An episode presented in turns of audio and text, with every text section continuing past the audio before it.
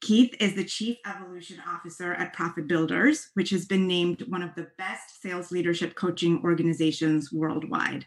To name just a few of Keith's many accolades, Inc. magazine and Fast Company named him one of the five most influential executive coaches. He has written several bestsellers, the latest of which was named the 2018 Sales Book of the Year, and he was also named the 2009 Sales Education Leader of the Year. Today, Keith will share some insight about communicating with investors and making the perfect pitch. We're hopeful that this session will prove to be helpful as all of you prepare for conversations with allocators in the near future and throughout your capital raise process. Please join me in welcoming Keith Rosen. Thank you. Thanks for being here, everyone. Let's go ahead and dive right into this. Uh, it's a pleasure to be here. I appreciate you carving out 40, 45 minutes, 50 minutes of your time today. So I want to go ahead and dive right into this so that you get the most value you can out of our time together.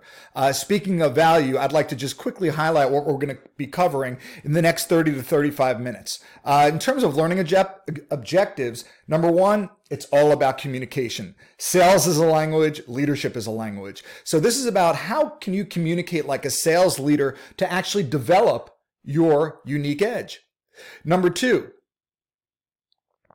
uh, we're going to talk about structuring your pitch deck and really transform it from a presentation to a conversation. Now, we're not talking about doing an entire makeover. We're talking about shifting some of the language that you need to include in your presentation to make it more impactful. We're also going to talk about some of the top myths of pitching your business when pitching investors. We're going to align your pitch with investors' expectations. And finally, probably, if not the most important thing, how do you show up and how can you develop the unconditional confidence of a champion? So let's start let's face it, uh, the last year and a half has certainly taught us a lot. And if anything, uh, what got you here today will not be where you want to be tomorrow. If you're still pitching the same way you did in 2019 and 2020 and now in 2021, you're already behind. Okay, the most important thing here is to realize that there are new conversations that need to be had, and we need to shift the conversation so we can engage with our investors in a deeper, more effective level.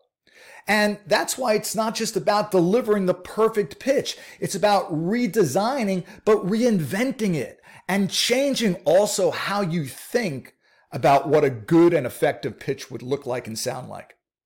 Now, if we just look at the facts, if you guys have a pitch deck and and your PMs are out there and and they're going ahead and they're using their deck, uh, same deck, is everyone performing at the exact same level? Now, I have never, ever, ever seen that. Now, why is that? Because we need to first look at what the definition of selling is or presentation is. I, I put that all under one umbrella. You see, the definition of selling is quite simply this it's the art and language of creating new possibilities.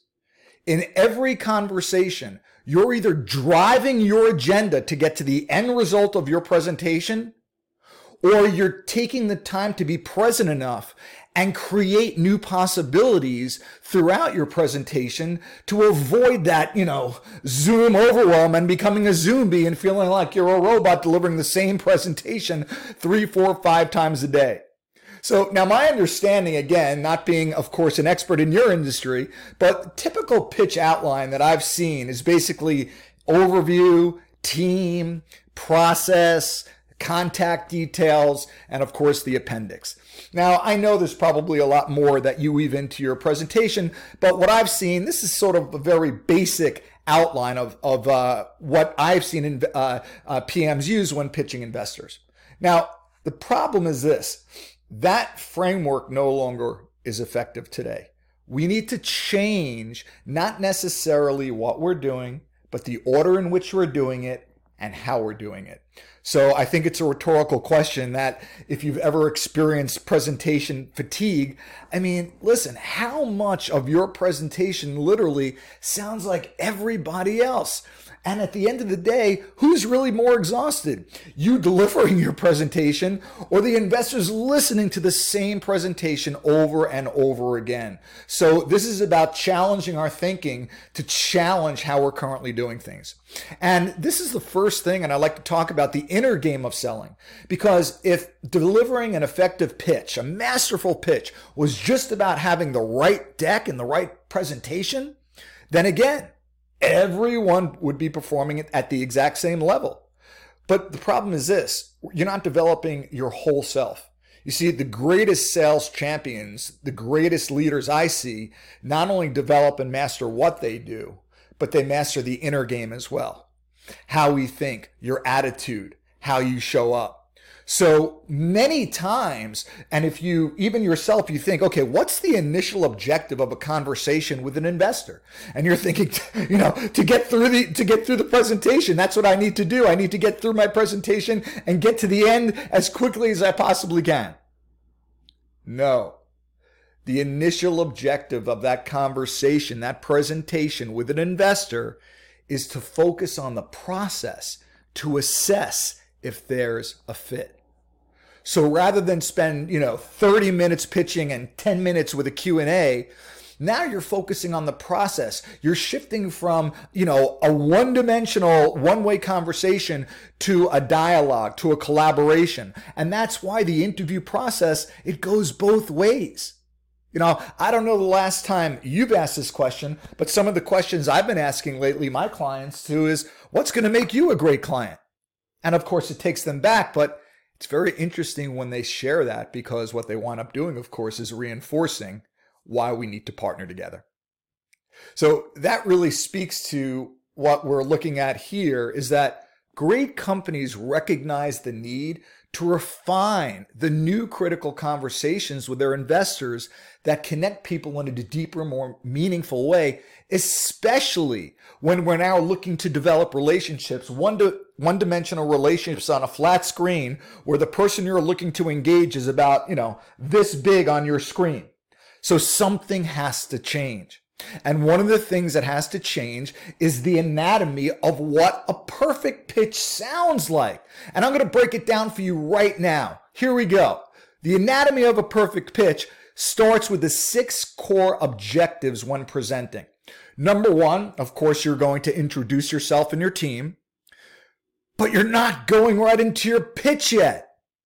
You're going to provide the audience, those investors, with a compelling reason to listen to you. What's in it for them? Then you're going to use a set of questions I'll be sharing with you to set proper expectations and structure of the meeting as well as the content you'll be sharing. The fourth step is now is when you begin your presentation and your pitch and you're getting them involved in the conversation. Moving to step five, now you're going to assess the value of the conversation. After your pitch, in other words, do you go right to, okay, Mr. or Mrs. Investor, what's the next step? Or do you actually take the time to do an assessment to see the value that those investors received from the conversation and also uncover and diffuse any hidden objections or concerns. After all, why wait until the end of a relationship of courting an investor so long and then finding out the objections later when you can uncover any potential roadblocks up front in the very first conversation? And finally, of course, number six is determine the next step. So, uh, how does this align with your pitch. How does your pitch compare to this? You know, when you think about how much time those people in Shark Tank have to pitch their investors and for them to make a decision, think about how laser like you have to be to number one, deliver a compelling case, and number two, answer their questions with surgical precision. And that is why the best presentations lead with questions, not with answers. And the simple reason why is because it doesn't matter if you have the perfect answer, because what investors hear, they resist, but what they say, they believe. So now imagine uh, parts of your conversation when you're looking to get confirmation and affirmation from a closed ended question, you're now opening that up to an open ended question so you can exactly hear from the investor exactly what they're hearing from the conversation as well it's you know what are those hot buttons? What are the things that you're saying that they're really tuning into and what are the things that you're saying that they're not? And moving into this and moving into the questions, you see, everyone talks today about be, the importance of becoming a critical thinker. And uh, of course, I'm going to say that's critical, except before you become a critical thinker, you need to become a critical questioner because the answer you get is only as good as the question you ask. So rather than bang your head against the wall and try to figure out, okay, how do I pitch this individual investor? What's going to make it? What can I share with them that's going to be most important? Tap into the individuality of each investor because they are motivated based on what they want, not what you want. Just because you may feel certain information is critical does not mean they are. And this is where I'm going to share the number one root cause of lost business, disconnects, communication breakdowns, lost revenue, and that is all rooted in assumptions.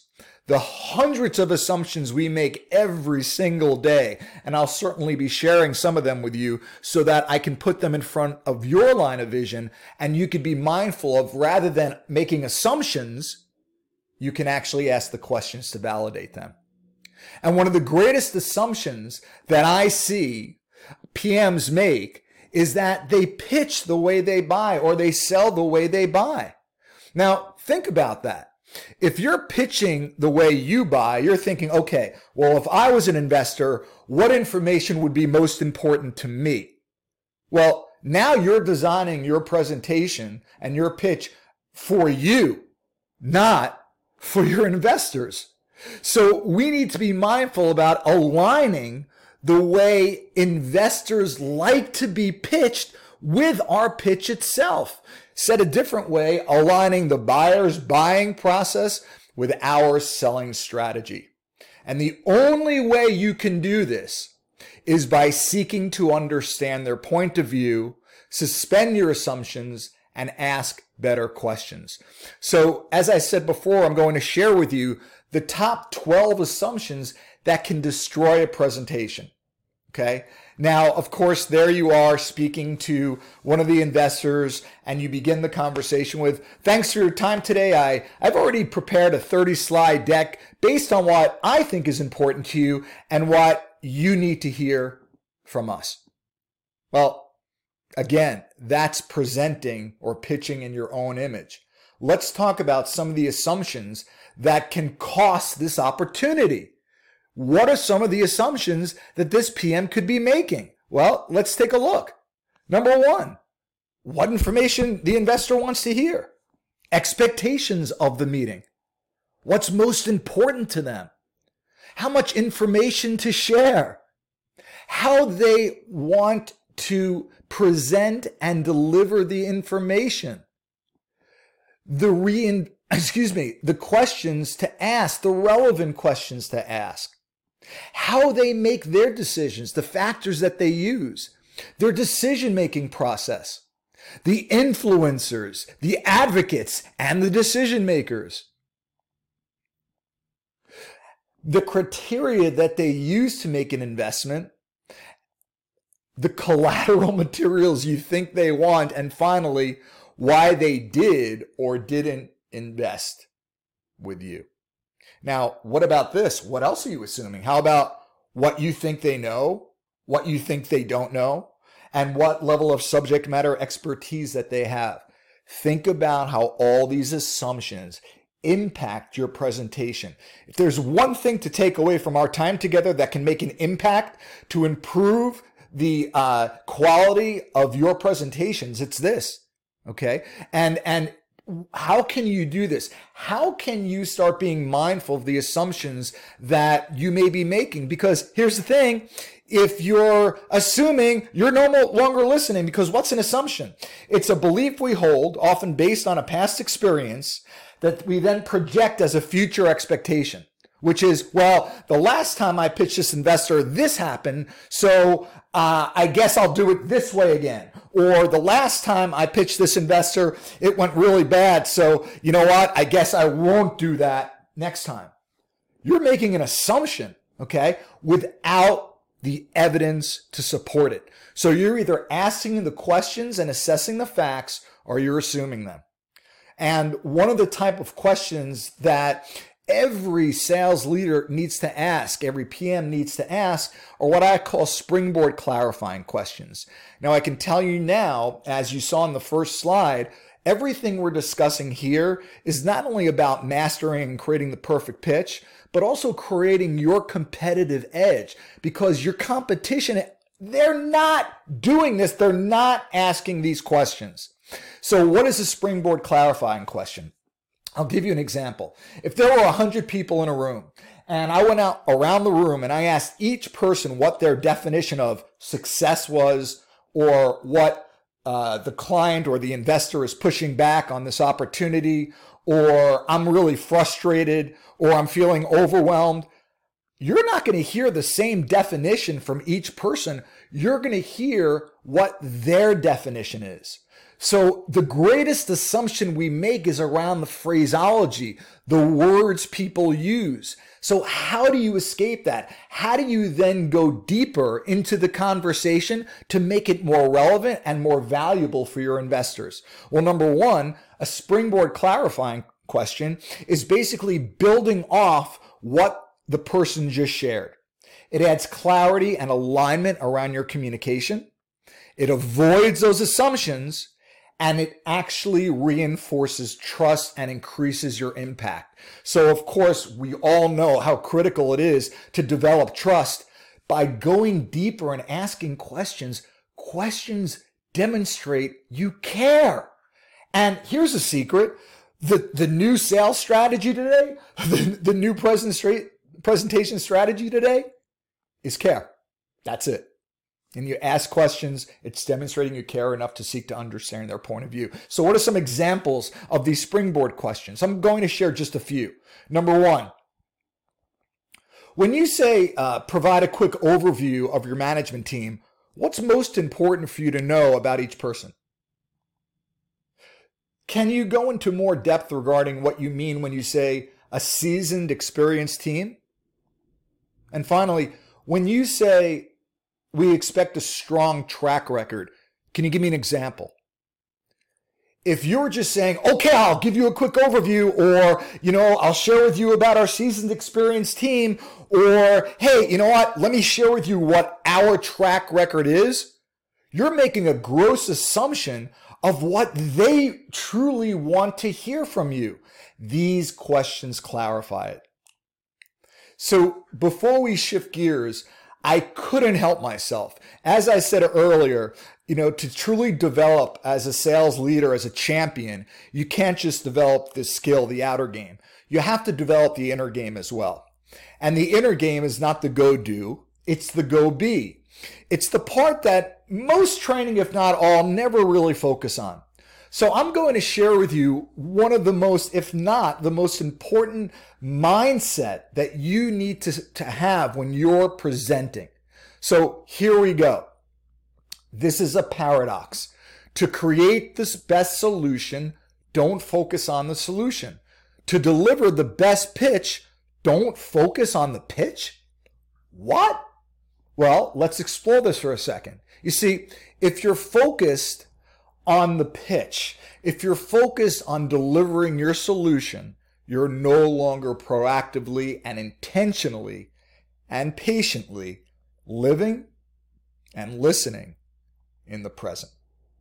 See, right now, you're actually focused on a future point and time. So, wait a second. What's the definition of selling? The art of creating new possibilities. Well, if if that's the case and you're focused on the future, you you're no longer present. And if you're no longer present, you can't be patient. You can't be curious. You can't be questioning. You can't be caring. You certainly can't be listening. And you cannot, again, cr- the art of creating new possibilities. So if you're wondering when we're going to talk about listening, we've already talked about it. Because if you're focused on what you believe in your assumptions, if you're focused on the end result, you're no longer listening. And that's when that level of engagement and that's when the investor's eyes start glossing over. So, uh, to drive this point home, stop living in the future, stop living in the past, and focused on living in the present. Because the last time I checked, that's where presentations live, that's where new possibilities live, and actually, that's where life lives as well. I promised you before about what these new conversations sound like. And again, to truly engage people, especially in a remote environment today, you need to change the conversation. And when you change the conversation, you change the outcome. So here's a question to self reflect What questions do you ask to align with the investor's expectations and decision making process? We need to think like a sales leader. Again, this is the inner game of sales leadership, the inner game of sales mastery, of being a champion. When you are selling, when you are pitching, it's never about you. So what gets in the way of delivering a perfect pitch is making it about you. What does that sound like? Your internal dialogue sounds like, okay, I really got to nail this. Okay, I, I really got to make sure I, I do a good job. I know all eyes are on me. I can't blow it. Okay. I really need to be mindful of covering all the information that they want to share. What are you hearing? I, I, I, I, I, I, I. You're making the entire process about you. So if it's the investor and a PM, who is the presentation about? It's about them. And who do we make it about? Us. And if we're making it about us, again, we're no longer patient, engaged, and listening, and we're certainly not able to ask creative questions. So instead of making it about you, make it about the investor and the value you can deliver rather than focusing on the fear of losing an opportunity. Because that's what we do. We either go in from a place of fear or we go in from a place of positive intent. Okay.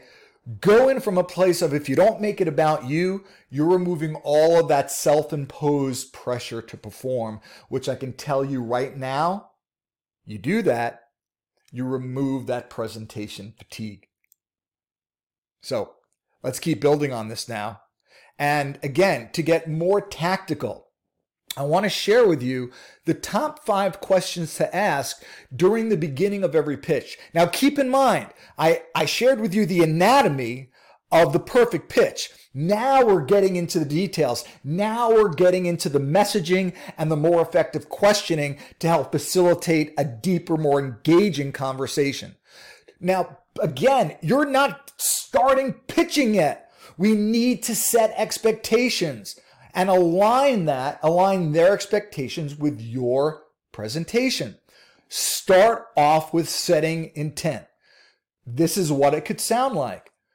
To ensure we deliver on your expectations, may I ask a few clarifying questions that would help facilitate the conversation? And here they are. Just to reconfirm, how much time do we have for our meeting?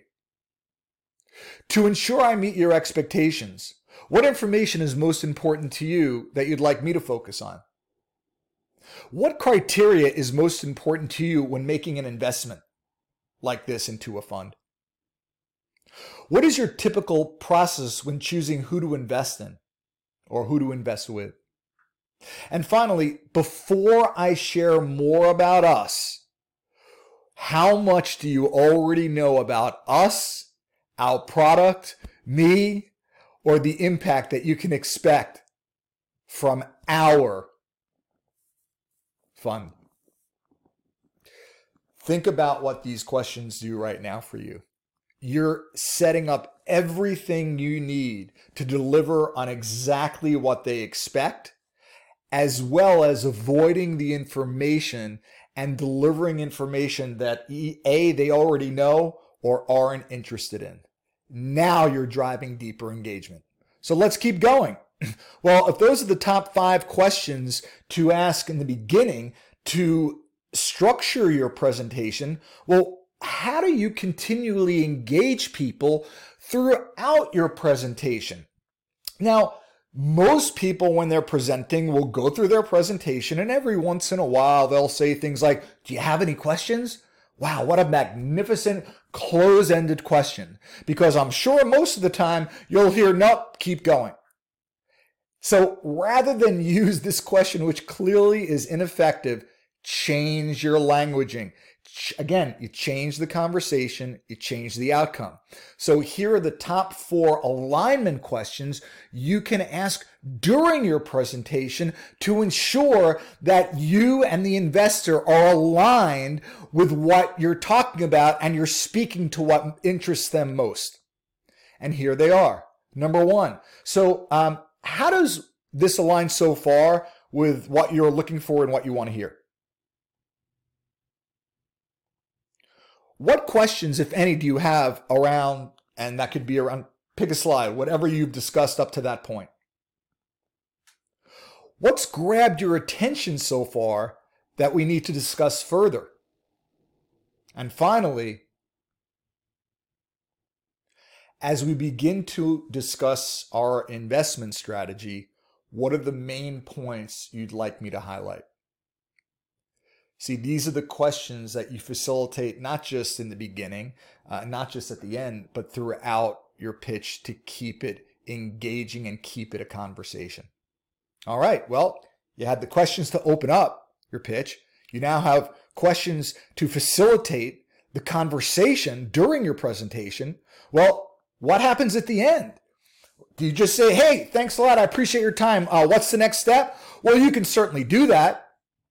Or you can focus on these additional top questions to ask at the end of every pitch to make sure that you are truly delivering on what your investors want to hear while continually uh, fine tuning your presentation. Because asking these questions will not only assess and gauge where they are, but it's also asking for free coaching. You're asking for free advice. You're asking for free feedback. So here are the top 11 questions to ask at the end of every pitch and assess the quality of the conversation because we don't assess that. The investor does. And in turn, diffuse any initial objections. So here we go. You finished your presentation. Now you're in the wrap up stage. Mr. and Mrs. Investor, how are you feeling at this point about our conversation and what we discussed so far? Did we achieve your objectives? How so? Did we achieve your objectives is a, is a closed-ended question. How so opens that up. You want to know how so you can replicate best practices. What stands out as most important to you?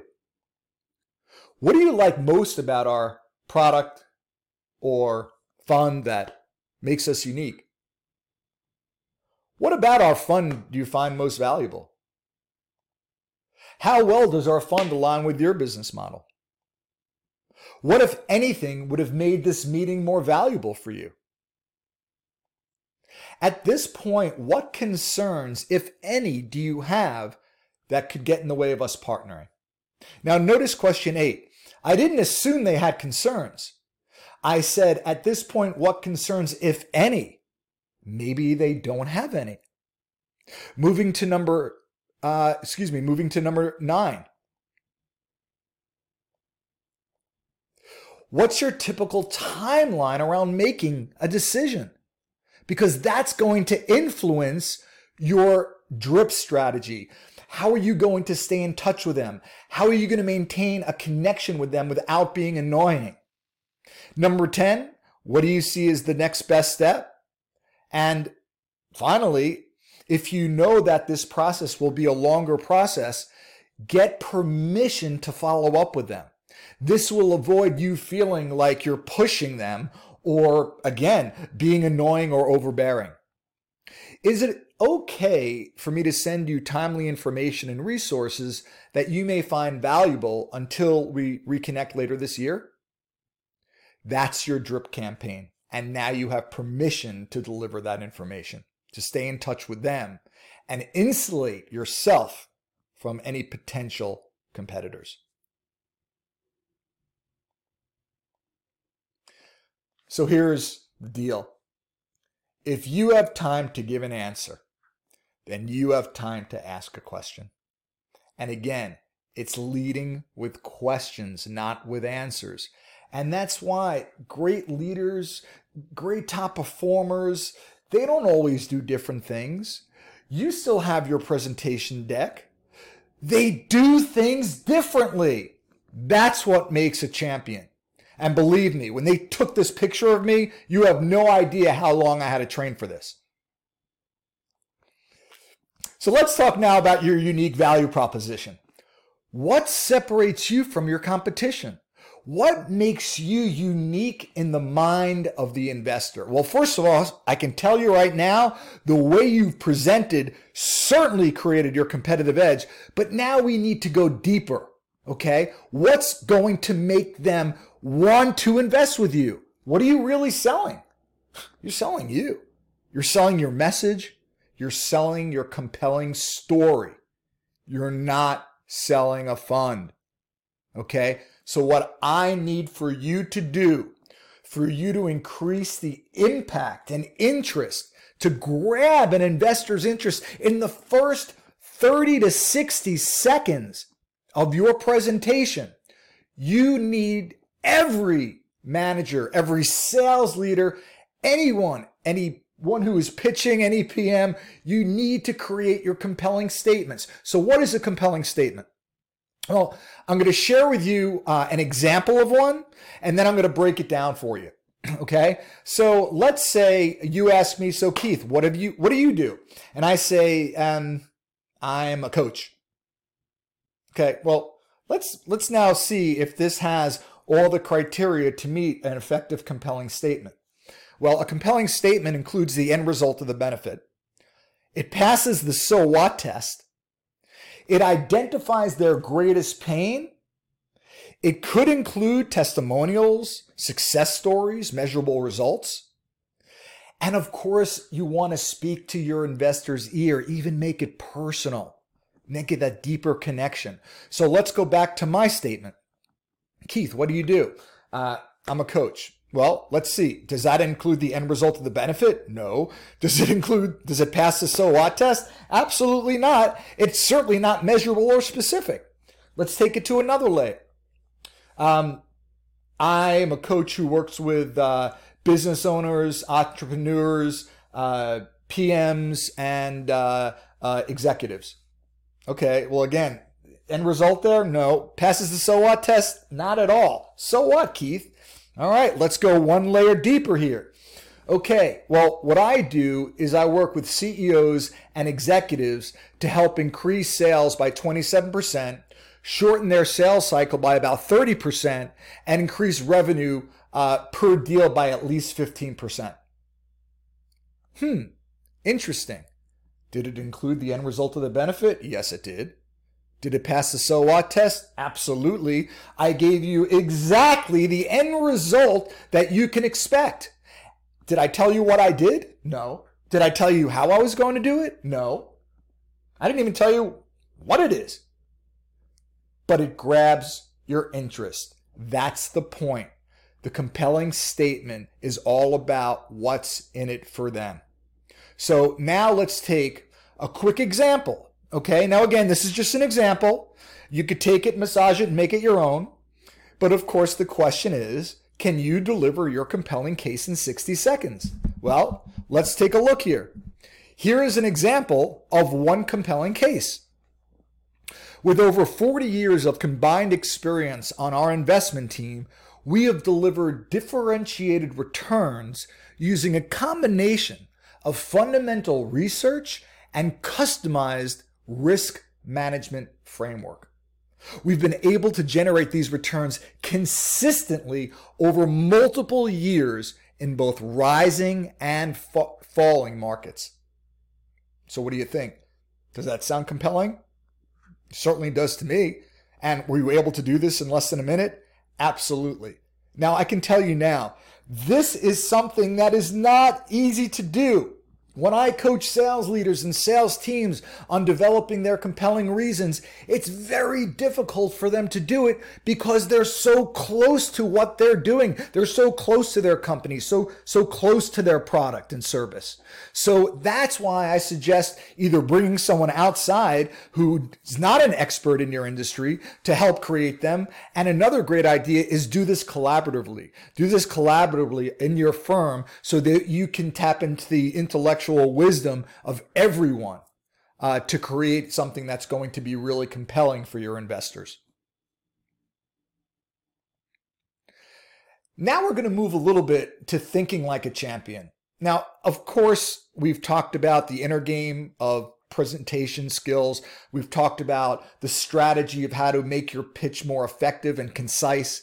But as I mentioned before, what's really the single most important factor that's going to determine the success or failure of every presentation you deliver. It's how you show up. Now, I get it. You're delivering the same presentation over and over again. I hope at this point you realize that while some of the foundational elements of your presentation may not change, you'll never have this exact same conversation when you now facilitate your presentations with the questions that I've shared. But that's still not enough. You have to be comfortable with this and you have to be comfortable and be resilient. And by the way, resilience is the word of 2020 and 2021. So how do you as a leader, as a PM, develop resilience, develop the unconditional confidence of a champion? I'm going to share with you this right now, how you can do so today. The problem is this. You've been lied to you. You've been lied to your entire life. You've been lied to about what the definition of confidence is and how you build it. As a matter of fact, confidence is a social construct. Let me explain. Here's the PM. Here's the investor. Okay. PM delivers an exceptional presentation. Investors intrigued and wants to invest. How's the PM feeling? They're feeling great. What happens to their confidence? Goes up. Why? Because they achieved a result. Uh oh, but the next presentation didn't go so well. The investors really were fully disengaged. Ooh, what happens to their confidence? It drops. And then what's going to happen during their next presentation? You're not going to show up as the best you you can be. What I've just defined to you is what they call a sales slump, or what will impact the energy and effectiveness and engagement of every presentation. So then how can you then develop the unconditional confidence of a champion? By changing the way how you think about what confidence is. You see, the traditional definition of confidence that we use is well, Keith, um, I'm confident when I achieve results, or I'm confident um, when I can sign on a new investor, or I'm confident when I achieve my personal and professional goals. Okay. Um, well, what happens when you don't? Well, well, then my confidence drops. Well, that's a roller coaster. And that's what I call sad because you are now surrendering your internal power to external conditions. You're, you're surrendering your internal power. You're surrendering your confidence and your self worth to an if then. If this result happens, then I will be confident. That is a broken model. Try this on. I am confident because I choose to be confident. Yep, that's right. There's no go do on this one. This is a go be. This is the inner game of sales leadership and being an exemplary presenter. One of my favorite quotes is by an Arabic philosopher, Hafez, and the quote is, I am happy before I have a reason. You see, many of us look for those uh, external forces to, to, to where we can derive our happiness, just like where we can derive our confidence. But here's the new definition of confidence that I want you to adapt. And this is going to be your choice. I am confident because I'm confident. I am confident because I am confident without the evidence to support it. I am confident because I'm confident and I have already proven myself and my self worth without the evidence to support it. Who told you that you have to uh, assign your self worth with your success? That's just a broken way of thinking. And I am not saying in any way stop striving for excellence. Okay? Stop becoming more of who you need to be. But what I am saying is your results have no impact on your confidence. That is your choice. And that is how you develop the unconditional confidence of a champion. And hear me when I say this as I look at you, if I could look at each person in the eye right now, you have already proven yourself. You have already proven your self worth. Everything you do now is just about bettering your best and striving for the excellence and the success I know that you want. So, as we as we start wrapping up, I have some bad news and good news. Bad news is every single challenge you have and every presentation that gets messed up, it's your fault. Sorry, avalanches roll downhill. But I have good news.